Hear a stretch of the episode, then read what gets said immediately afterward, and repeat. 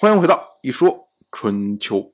鲁国第二十任国君鲁黑公进入在位执政第十七年，三西尸体被放在晋国的朝堂上示众。那么晋国的这些大臣们，哎呀，都在那儿看，那肯定也都是各有议论的。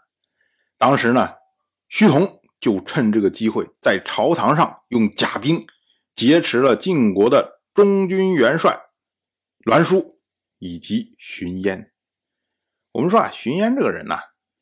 他之前是晋国的上军佐，也就是晋国的四号人物。可是呢，因为他前面的像中军佐士燮自己诅咒自己，然后死掉了。然后呢，西岐这是这次被杀掉了。所以呢，荀嫣这会儿啊，搞不好他已经晋升为晋国的中军佐。也就是说，胥童他劫持了晋国的。一号实权人物和二号实权人物，当时呢，常玉角就建议说，如果不杀这两个人的话，忧患必然会到国君的身上。然后大家都看着晋州府，你到底什么意见呢？没想到啊，晋州府他说，一天就有三位卿大夫变成了尸体啊，寡人不忍心再增加了。我们要说啊，晋州府他之所以策动这一次政变，最主要的原因呢，是因为他手上没有位置可以封给他宠信的人，所以其实是为了抢夺职位。他本来的想法啊，觉得说这帮人肯定都是穷凶极恶呀。你看，像西至，对不对？想把我推翻呢，要拥立其他国君，这样的人呢，那我当然要见一个杀一个呀。可是真正动手的时候，发现。西市这么大的权威，派了两个人进去，就都给杀掉了。他突然觉得说：“哎，这些卿大夫们好像这很弱啊，完全没有反抗的余力啊！是不是这些人本来就没想着要反我啊？是不是我搞错了？所以再回头一看，哎呦，这一共所谓四军八卿啊，八位卿大夫，转头就死了三个，加上之前死了士燮，那死了一半了。”所以呢，这个晋州府啊，心就软了。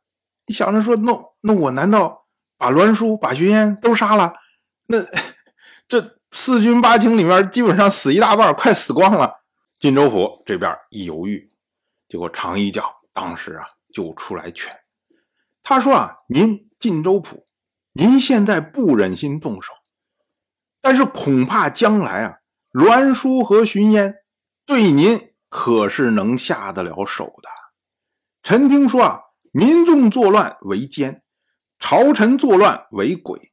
处理奸要用德行，处理鬼要用刑罚。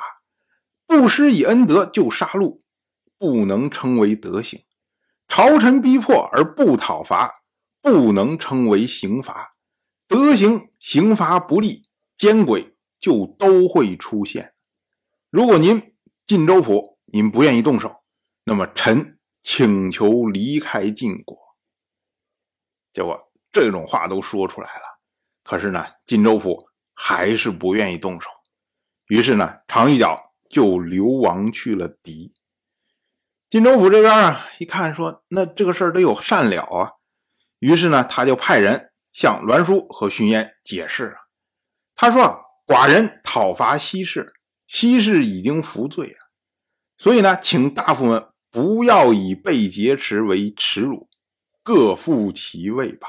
锦州府的意思就是说，我这次就对付西市，刚才那个劫持的事件呢，那是不小心误伤，所以你们别当回事儿，没打算对付别人，所以呢，大家就这么散了吧，就这么个意思。那栾书和荀燕当时刀子架在脖子上，他们能干什么？当即呢，再拜几首啊，他们说啊。国君讨伐有罪之人，而免臣等的死罪，这是您的恩惠。臣等就算死，也不敢忘记您的恩德。然后呢，就都退出来了。那么三西被干掉了，位置腾出来了。于是呢，荆州府就任命徐同做了晋国的卿大夫。荆州府他觉得说：“哎，这一下。”自己想要的位置也得到了，自己要安排了人，也都安排了，诸事已了啊，可以出去玩了。于是呢，他就跑到绛丽市去游历。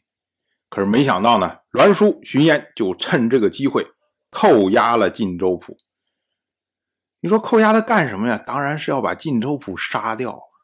可是呢，这两个人又有心没胆呢。他们觉得说，我们如果动手的话，会不会被别人抓住小辫子，回头把我们也给干掉？所以呢，就想着多找点人，大家一起说，我一人捅他一刀，说明大家都有罪，那我们就不会相互追究了。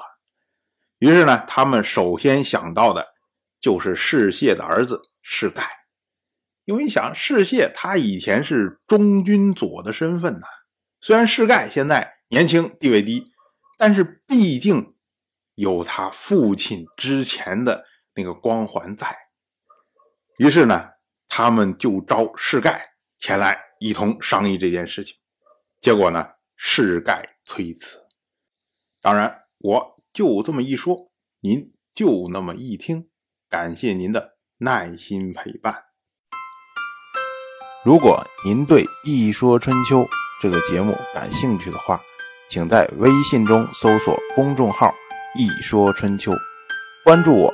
您不仅能得到《一说春秋》文字版的推送，还可以直接和我互动交流。我在那里等待您的真知灼见。